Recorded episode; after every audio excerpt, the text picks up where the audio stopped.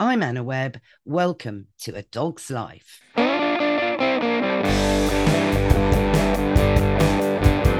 Mr. Binks, you know how mm, how to put this politely, you had them already chopped off when you came to live with us. There's lots of debate now in the world of veterinary science as to whether that really was a good idea or not. Well, this is why we're jumping on Zoom now to head to Denmark to speak to Dr. Lise Hansen, who has written the amazing book, The Complete Book of Cat and Dog Health, in which she postulates that keeping a male dog and a female dog entire is better for their long term health. Oh, Dr. Lise Hansen, thank you so much for coming back on A Dog's Life. Thank you for having me again. It's lovely to be here. Well, I think there's lots to talk about. I mean, I, have loved our episodes. Um, for anyone who doesn't know, there are four episodes in our back catalogue with Dr. Lise on a range of subjects, including the subject we're going to chat about today and stay focused on, aren't we, Lise? Which is yes. to neuter or not to neuter. Indeed, and we we have talked about this before, and I meant to check how long ago that was. I'm not sure. Uh, it's it's a couple of years ago, isn't it? Three. Um, it's no, it's it's over three years. Is it really? It really is. Yeah, because the podcast launched in March 2020. So I think the uh, neutral not to neuter first episode you know, it was around about then, March or April, so of 2020. And, you know, in that time, the world of dogs has taken such a change, shall we say, putting it perhaps a bit on the polite side. I mean, dogs have just exploded well, the whole world has taken a. a well, I mean, it's been a weird three years, hasn't it, since we talked about this topic before? Um, absolutely, and and and talking about neutering is as relevant today as it was three years ago, if not more. Um, I think it's important to say when we talk about neutering, just just to begin with, just to make it really clear that when I talk about neutering, I talk about the health implications for an individual dog. You know, what will what will happen to the health of my dog, male or female, if we neuter or if we don't neuter.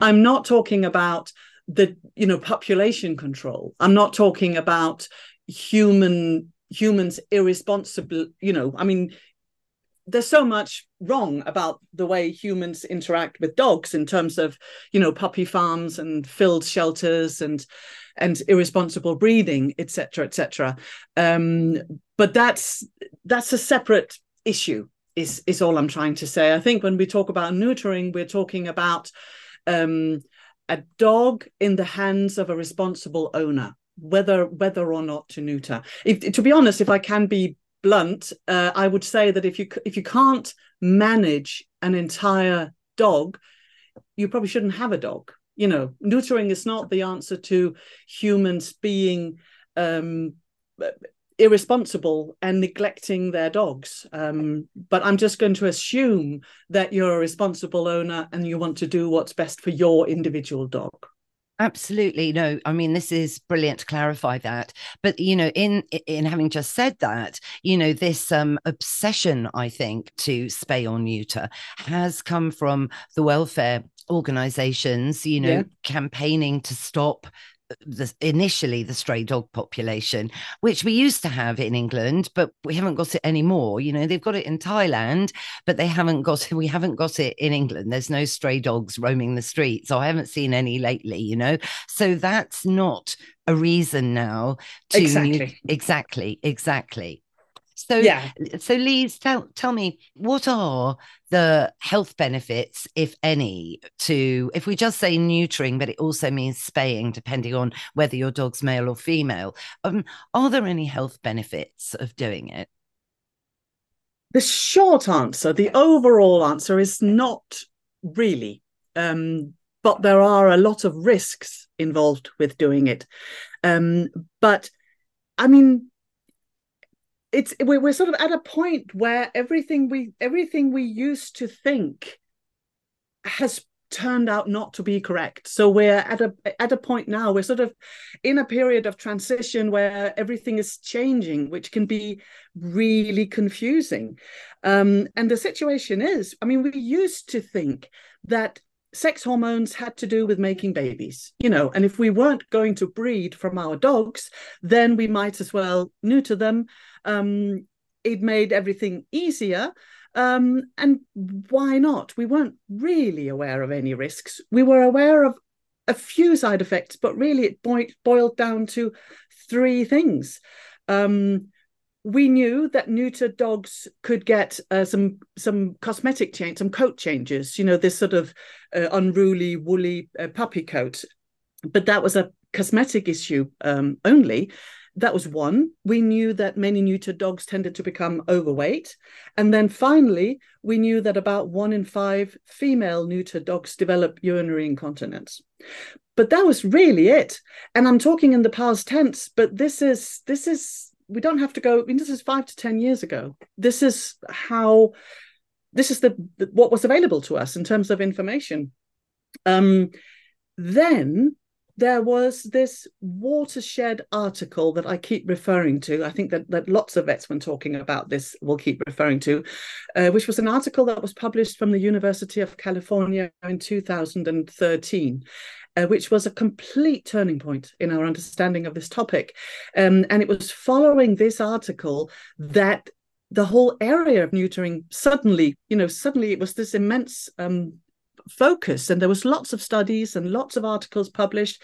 And as a result of that there is so much knowledge that has become available to us only in the last six or seven years maybe. Um, and what we know now is that neutering has implications that go far beyond um, reproduction. Really sexual hormones play a huge part in maintaining health on many fronts can I just briefly explain what it's all about? And, and to be Please. honest, I, I, didn't know this five years ago. This is new information.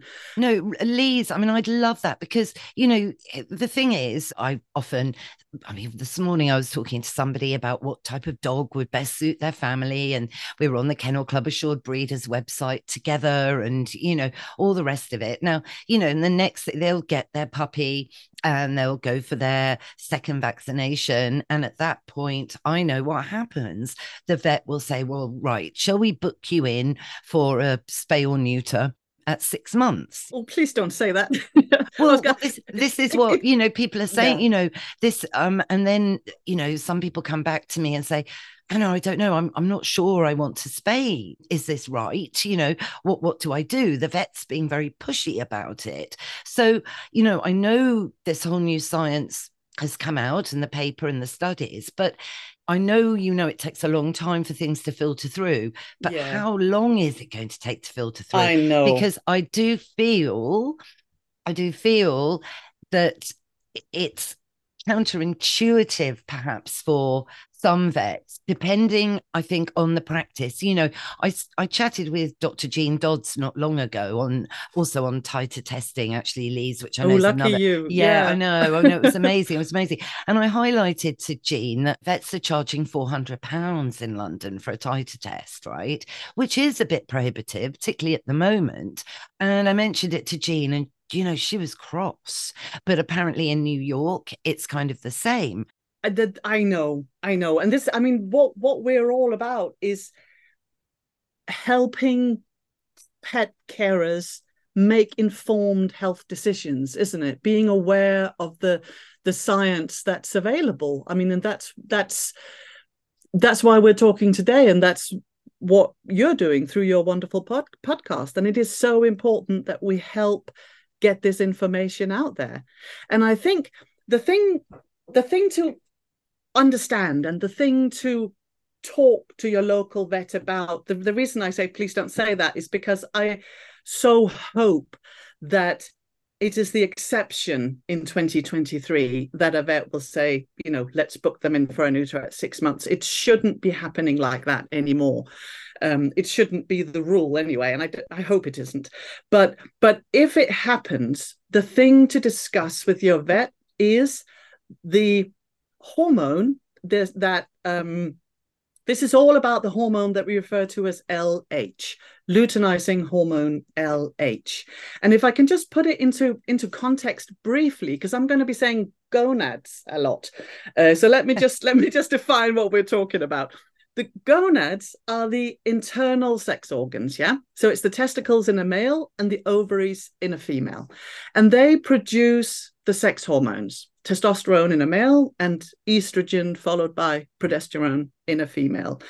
Um, and the way that happens in a healthy entire dog um, is through this amazing, finely regulated, clever feedback system between the brain and the gonads.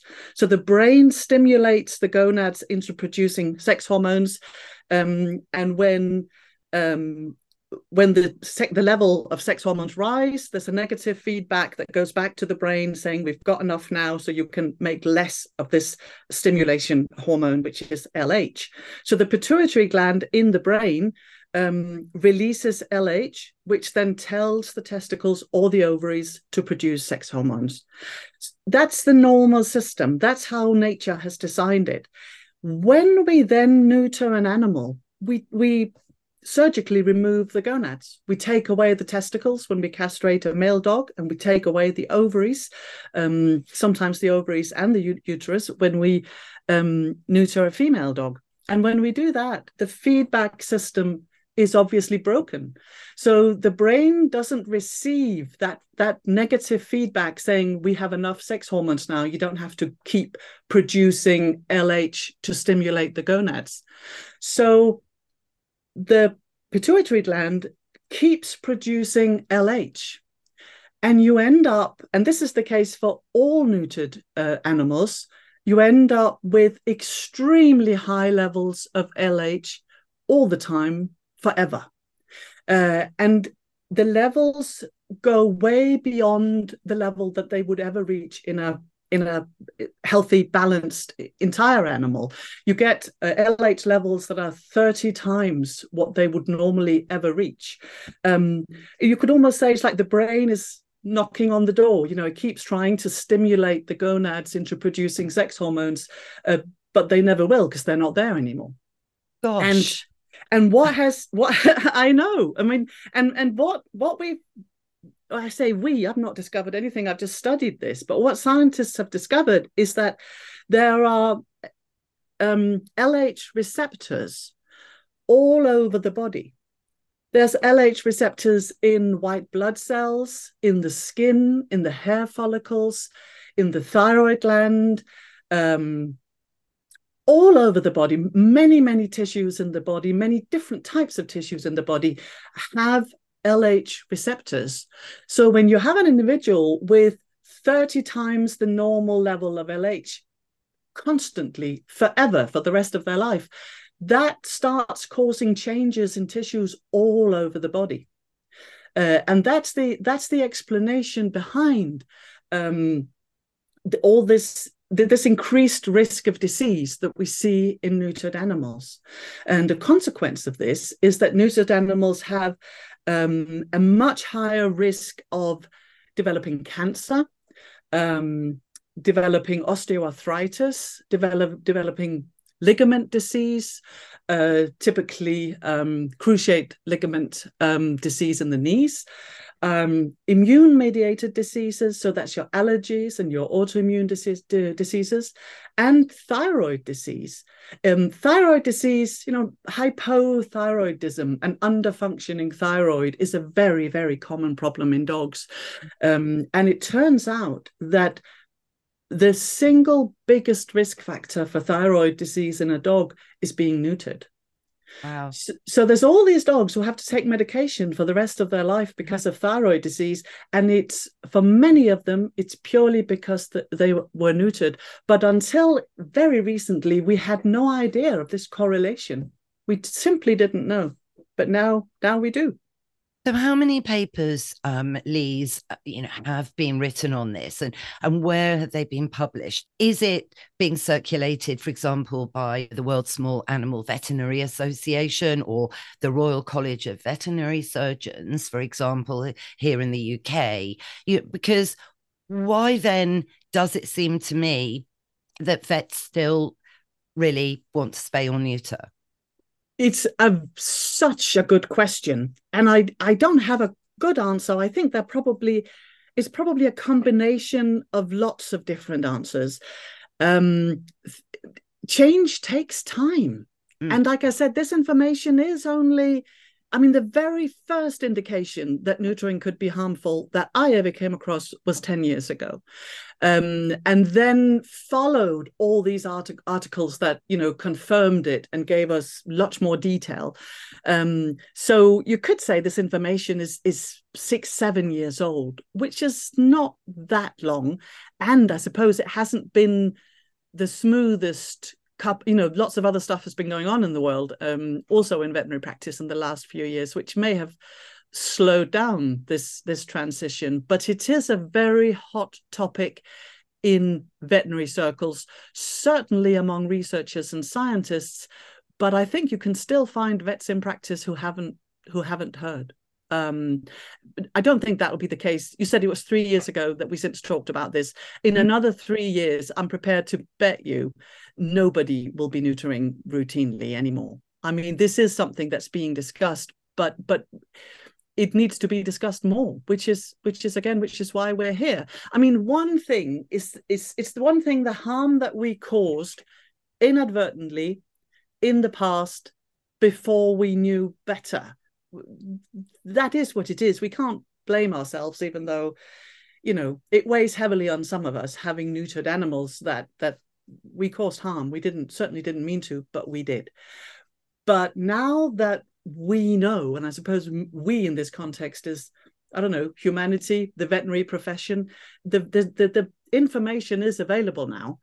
Um, it's really hard to defend a practice that that ignores it. Mm, no, indeed, indeed. I mean, that's in a way the whole point of science, isn't it? Really? Yes. A bit like the, you know, the science of nutrition. It changes almost every day. There's a new discovery. I mean, I always quote coconut oil as the example. I mean, 10 years ago, nobody thought coconut oil was good for anything, but indeed it's good for lots, not least cognitive function and skin issues, for example. But it used to be thrown away with the coconuts. You know, it was like, why do you want coconut oil? So I understand about all of this. But Gosh, it does worry me. I'm just sitting here looking at Mr. Binks, my little toy terrier. You see, he he arrived neutered, and I'm freaking out now. Whereas Prudence, who's by my feet, she remains unneutered, Lise, partly because of having done all my study when I took Prudence on and understanding actually already that you keep the animal whole. Because Molly was spayed in fairness at three but i don't think it really matters. Many people have all these ideas don't they with with bitches anyway? Let's focus on bitches for a minute that you know there's all this school of thought now that it's perfectly fine to neuter after you let your bitch have one season then you spay and then it's going to be all right. Or some other people say let them have three seasons and then spay and the impact will potentially be less. What do you think of that I think the jury is out um, in terms of we know that i mean when, first of all when we talk about risk it easily becomes very confusing um, when we when we're really if we're interested in one individual. You know you can have a neutered animal that lives a long healthy life and and never get sick with with anything. Um, we, we're simply talking risk and the risk of developing all of these diseases is much higher in neutered animals. However, there are some variables that we don't understand yet. We don't, there are some breed differences that have not been uh, completely understood. You know, neutering has um, is is is more of a dangerous game in some breeds than it is in others. Um, particularly as when you talk about cancer if you're if you're um, if you've got a breed that already has a higher than average cancer risk neutering really becomes um, hazardous, for lack of a better word. Uh, whereas in other breeds, the cancer risk may be so small to begin with that even if you double it, it's not going to is still not going to be very likely. Uh, so mm. so risk is risk is always a difficult thing to to understand intuitively. I I find the things we don't know. Um, we know that there are breed differences. Uh, we don't know we don't understand those completely yet, but there certainly are breed differences.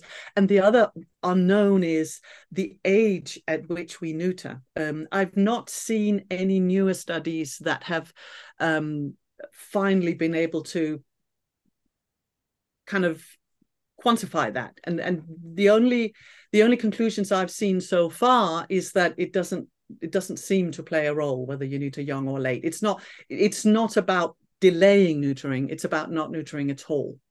Right. Um okay because it's it's just quite interesting because you know I mean, having a bitch that's not spayed is quite unusual still, I'll be honest with you, Lise. So I think a lot of parents find it a hassle, the blood and, you know, the whole period type of thing and perhaps having to worry about particularly if people don't really walk their dog regularly themselves they're relying on dog walkers and that's a risk. You can't let a dog on heat be walked by a dog walker. And the sort of more logistical things from from a female dog perspective. So I, am quite rare, to be honest, that Prue is now nearly eight and just had her eighth season, you know. And it was interesting, Lise, because obviously, am I right in thinking dogs do go through the menopause like us? No, no, they don't. They they continue having the, the hormonal cycle throughout throughout their life. Um, and you're absolutely right that you are in a minority, an informed minority. Um, about 75% of female dogs in the UK are neutered.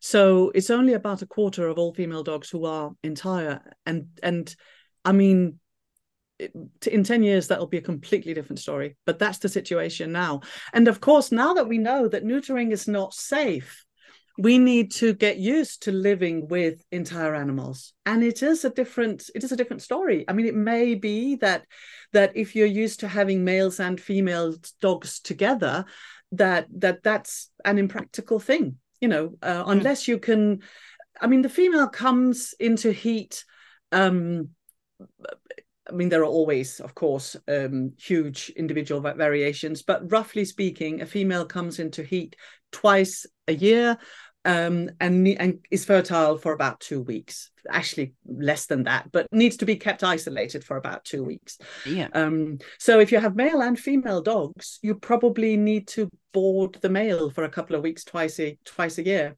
um, unless you can be absolutely certain to keep them apart.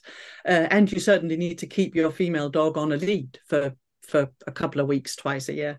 Absolutely. Um, no, I know. Or be lucky enough to have a garden and just think that you know certainly there's that one week isn't there of the three when they're on heat that is you know that really dangerous week when they sure. probably i mean for me I, I don't find that aspect too much of a problem oh, there's prudence shaking but, but but it's interesting you know vets will say we've got to spay I'm going somewhere this. I've, I've, for the first time in my life, I have lived through Prudence having um, a massive, a Masuvo false pregnancy of massive proportions, um, which shocked me, you know, because I've never experienced it before. She literally went down with mastitis. Oh, damn. Um, That's oh, quite yeah. uncommon.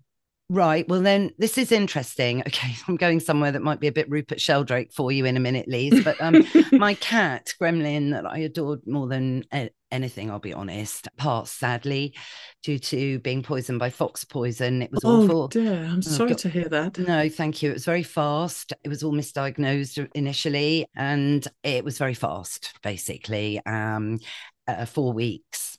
And if I'd only known he was only going to live for four weeks, you know, I things I would have not done that. And I wouldn't have, you know, mind you, I was here all the time, really, because he wasn't well. However, when he passed, Prudence came into season, right, Lise, on the 9th of March, because it was the first day of Crufts. And I just breathed a huge sigh of relief that I hadn't arranged to take her with me. Um, mm. because that would have been dreadful um, for the other dogs.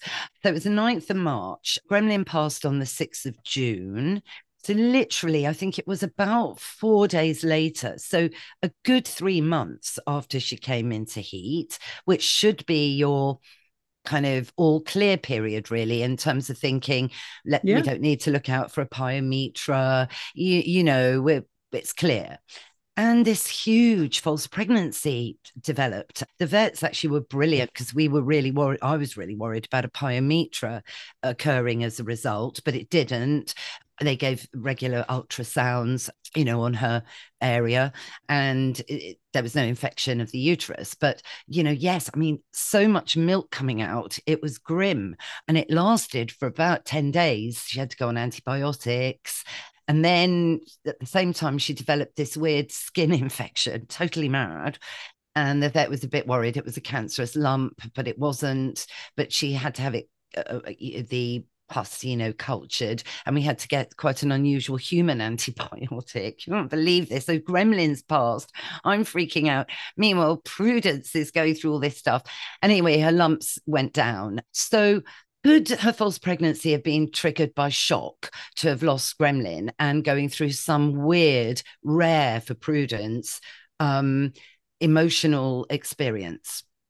Well, rare for anybody, I think. It, it sounds like, and it sounds like more than a false pregnancy. I mean, if she had skin changes, um, and you know it's not normally uh, associated with a false pregnancy um so it's it's it sounds remarkably i mean she was well yes. when gremlin died and then within 4 days there was all sorts of stuff wrong with her yes, yes it sounds correct. like quite a dramatic um stress grief reaction to me Mm, mm, mm. I know, I know, because the vet was, you know, sort of, you know, didn't really comment on that. And then when we were there, having one of her ultrasounds on her on her fanny, as I always call it, you know, I happened to say, "Where's Gremlin?" And then the strangest thing happened. She pulled me to the room that I didn't know was where they kept the ashes, and no one had told me Gremlin's ashes had been returned. Literally the evening before, and um, yeah, she smelt Gremlin's ashes, which I thought was impossible because obviously do they smell? Who knows? It's really out out to the jury. But i learned that in australia in 2018 they trained a team of dogs to find cremains you know when all the wildfires wiped out loads of properties and, and humans at the same time. And um, grief stricken relatives wanted to find some evidence, you know, some memory, and the dogs would find certain ashes, kind of quite a depressing subject we've moved on to quite quickly. Sorry about this. But it's just fascinating. And and Adam, the vet, who I'm actually really, you know, just massive you know, thanks to Adam Wolf, who's Australian and really good actually um Lise and coped with me extremely well. You know he kind of rolls his eyes when i mention homeopathy but that's fine.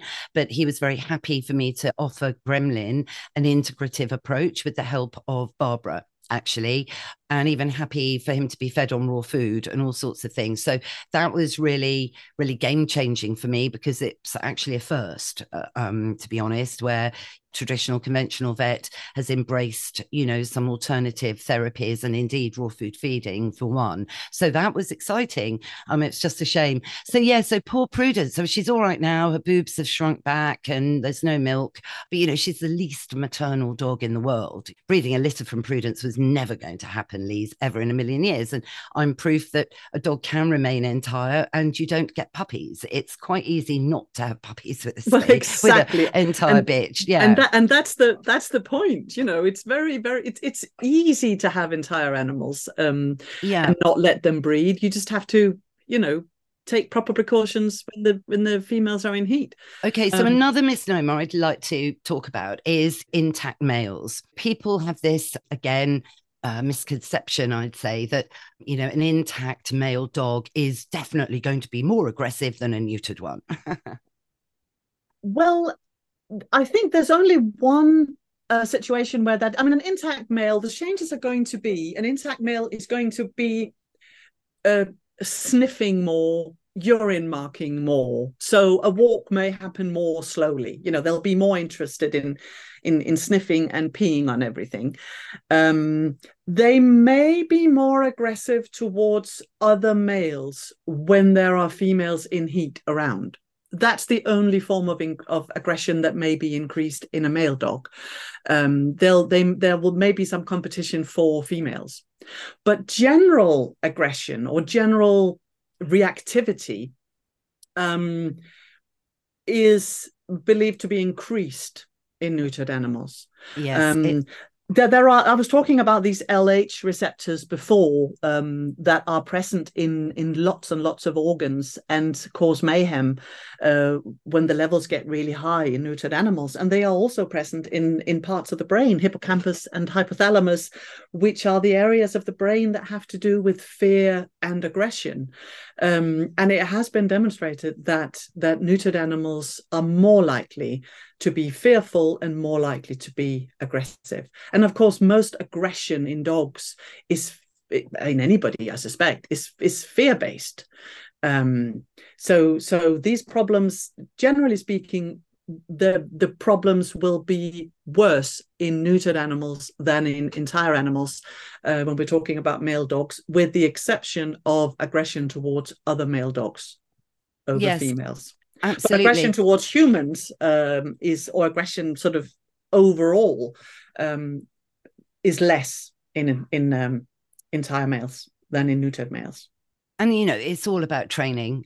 Well of course of course. And socialization and having the ability to get the focus of your dog and um and all of that. And of course a lot of reactivity and fear is trained um by not responding in a in an appropriate way to your dog in various contexts. Unwittingly normally with with with um, pet parents i would say um, in terms of their thinking of their dog as a little person in a fur coat.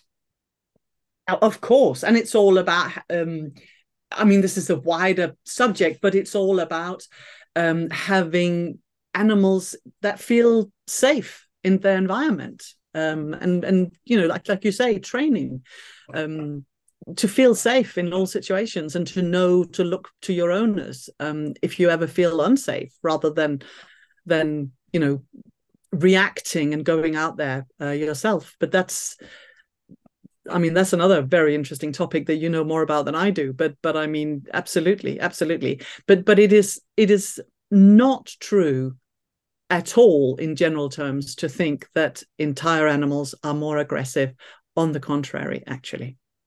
And in a way it so makes sense to be on the contrary because as as you say you know it's a whole animal. We need everything to work integratively in our bodies and it, it is a fascinating subject which leads you know obviously to to something I say to people quite often.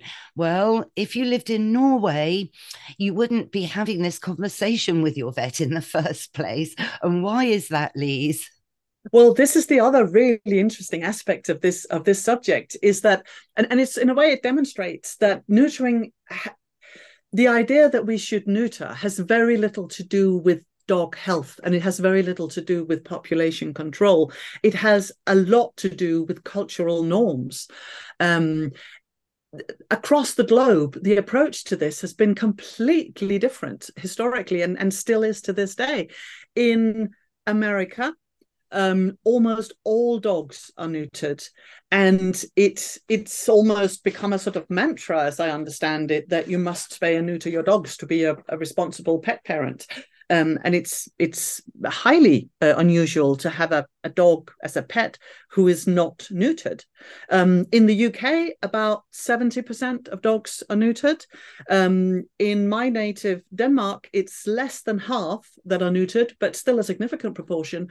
But in other parts of Scandinavia, um, Norway particularly, almost no dogs are neutered. It's illegal to neuter for other than health reasons in Norway.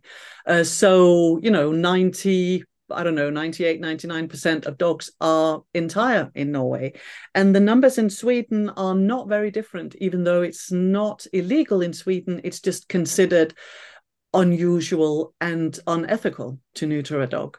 Um, so it's it, it's it certainly demonstrate that it's perfectly possible uh, to live with entire dogs. It's not a problem, and it doesn't really, you know, it doesn't lead to streets filled with with stray dogs, or or you know, it's it's it's a perfectly normal um, state of affairs.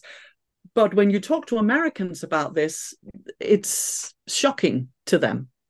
Um, which is why another thing that we should maybe mention is um, something that we talked about uh, published scientific journals before, and one one area that um, where I see a lot of, of articles published at the moment is alternative surgical procedures to traditional neutering, um, which is um, to to do a vasectomy on um, male dogs or to do a hysterectomy on female dogs, but leave um, the uterus in place. So that means the dogs will not be able to re- reproduce, but they will hormonally still be uh, entire. Um, and I think that's going to be the way in America because they are so culturally uncomfortable with the idea of dogs that are uh, able to reproduce. But so that's going to be a sort of halfway house, I think, at least for a while. Um, but there's a lot of talk about that at the moment as well. But that's very interesting. But surely by taking the ovaries out of a bitch, surely that's the hormones. No, they don't. If I said that, I'm sorry. Then I said it wrong. If that's what I said, they take the uterus but leave the home, leave oh, the ovaries. Oh right, okay, right. Oh, they leave the it's, it's, oh. it's it's it's often referred to as the ovary sparing spay. Um, ah. it, it, it, takes out the uterus, which means that the dog can obviously not become pregnant and cannot get a, a, a pyometra, a womb infection. Mm. Uh, but hormonally, uh, she's completely entire still. Right. I think I think it in America when you speak to American vets and um, American scientists, this is to them this is what we will be doing in the future. We will no longer be doing a normal spay. We'll be doing an ovary sparing spay instead. To me, I think it's an unnecessary step. Why not just leave the animals entire? But for those that are very uncomfortable with the risk of pyometra and very uncomfortable with the risk of, you know, unintended mating, it can be a, a compromise, I suppose. Yes, I mean, you know, I mean, with this very recent Lee's situation with Prudence, you know, I have been thinking, and I said to the vet, you know, should I spay Prudence now? And, you know, he just went, yes, Hannah, yes, please, yes, please. And I'm thinking, hmm, well, I'm going to think about it. Um, I wonder um, why he would say that. I mean, I don't think what you've been through is uh, in any way a normal false pregnancy. It sounds more like it was some sort of acute physical reaction on lots of fronts. But but it doesn't sound like a typical false pregnancy to me. And even if even I mean false pregnancies, um, we can if we got time we can talk about false pregnancies, but they are um a normal phase that every dog has hormonally uh, following her her season or her heat. Um, some dogs it's quite pronounced. Some dogs, you hardly notice it at all, or you don't notice it at all. But it's not unhealthy. You know, it's not a disease. It's not no. pathological. It is a normal phase. But just like in in women, normal hormonal variations um, can affect some to the point where they become unwell. You can see that in dogs as well. Some dogs become uh, very lethargic, don't want to leave the house, become obsessed with the idea of puppies. Um, and th- there are uh, ways to treat that. I would never neuter a dog, even if um, even if false pregnancies are um, an issue. There are other ways to deal with that. Yes, yes, and it's and it, I think you know. Um, correct me if I'm wrong, Lise. Generally, this false pregnancy phase of the season tends to happen in the second or the month after the initial three weeks. So you know, yeah, uh, yeah, yeah. I know. I mean, this was way after that. Yeah. So yeah. I just, I just, I, I can't figure it out at all. It's rather extraordinary or my other thought on it, Lise, and you know, you'll kind of raise your eyebrows now. I think it might have been Gremlin paying Prudence back for being a bit of an idiot um, in the last six months. You know, actually, she's been a bit of an idiot because the power of cats, you know, and their attunement, if you like, to the sixth sense anyway, you know, because then last Saturday I'm rushing because I have to get to the Blondie concert. I'm really excited. So we go out for a walk very early. And guess what happens? Prudence manages suddenly, after eight years of never having a grass seed in her ear, a grass seed penetrates her ear and it's obviously quite bad. Head shaking, freaking out, her eyes have gone red. I'm thinking, I don't believe this. So basically, we get, you know, home. I drive straight to the vet. She has minor ear surgery straight away. It's all fine. And you think, well, why has that happened now? But I probably overthink things, don't I, Lise? Well, I don't know about that one, but but it is. I mean, it is true that when you talk about Gremlin's death and Prudence reacting in that way, is that that grief and stress can make us ill. Um, mm. it, it, it, I don't think there's any doubt about that. Dogs, cats, or humans. Yes. So I, I yes. think it was a. I think it was a, a freak thing you had there, rather than a a typical false pregnancy episode for sure. Okay, cool. So um your advice is hold fire, just Yeah. keep Prudence as as she is and no need to spay even though she's 8. absolutely absolutely and and i mean i think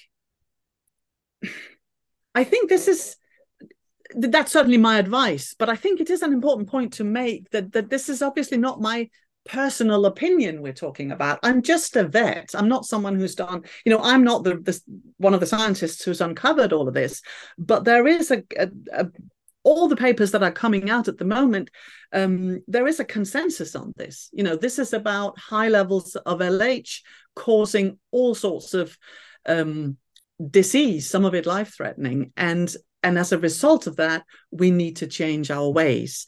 Um, what all I'm trying to say is that it's not so much personal opinion; it's really the science is available now, Yes. and and and there is. I mean, you were saying before how some vets will still recommend the old way and and i think there is some i don't know I'm, I'm searching for words here but i mean i think i think humans are possibly conservative by nature. You know we are slow to change our ways and we are prone to do things for no other reason than this is what we've always done. Um and that is is clearly in nobody's interest. I mean you know the earth would be flat if if we didn't change our our views according to science. Yes. uh, we need to adapt new scientific inf- information as it is made available to us. And we need to act um also when we take care of the animals um that that you know we are in our care. We need to act according to facts and according to the current science and not according to outdated beliefs that's Indeed. that's that's Yeah. really that's really my my point here Yes, absolutely. And I think, you know, um, just to promote well-being and overall natural health. I think this is this is the mantra that, well, certainly I live in my little bubble about this, but um, I do think it's becoming more accessible and pet parents who are that way inclined themselves, you know, are now really transferring their values of diet and you know lifestyle choices to to their pets um and with good reason. And you know we can do that now because there's so much more choice out there as well you know in terms of foods anyway. And um you know alternative therapies that well they've been there for a very long time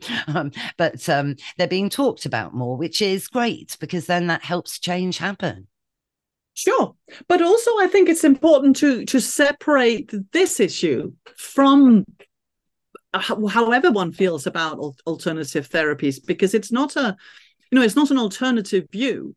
Um, it is where mainstream veterinary science is at at the moment, um, and and it can be difficult to as a as a lay person wanting to stay informed.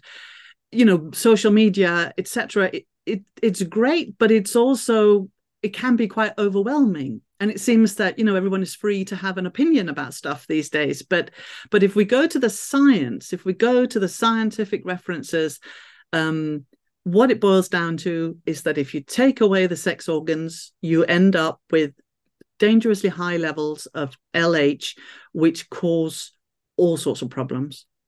Um that's that's what we know about this topic at the moment and i'm sure in another five or ten years we'll we'll we'll be able to you know say more specifically um, about the areas that are still not completely uncovered. But at the moment, what we know is that neutering is not safe the way we thought it was safe only five or 10 years ago. Well, Lise, look, thank you. This is going to be real food for thought, I know, for lots of people. so I really, really appreciate your time to come on and um, talk about this because indeed we've talked more about the subject than three years ago. And I think it's all down to the LH hormone, which I'm just fascinated about. That's interesting, very interesting. Mm. Thank you, Lise. It's a pleasure. It's great to speak to you. Yes, we'll do another one soon too. yes. Our show, Mr. Binks. What did you think? Oh no, don't go into a bit of a freak out. You're very well and you're 11. And you're right, it is time for Woof of the Week. The interesting thing about science is through time it changes. One of these things now being discussed in the vet profession is whether to neuter or not to neuter. Hope you all enjoyed it. If you did, go on, rate and review the show wherever you tune into your podcasts. Thanks again, of course, to Dr. Lise Hansen for joining us today. And please note that links to the complete book of cat and dog health are all in the show notes. Thanks, of course, to Mike Hanson, my producer, for all the music and production as ever. Also, Mr. Binks? Yes, you're right. We will be back in your feed next Sunday. So, why don't you subscribe now? And that way you'll never miss another show. Bye for now.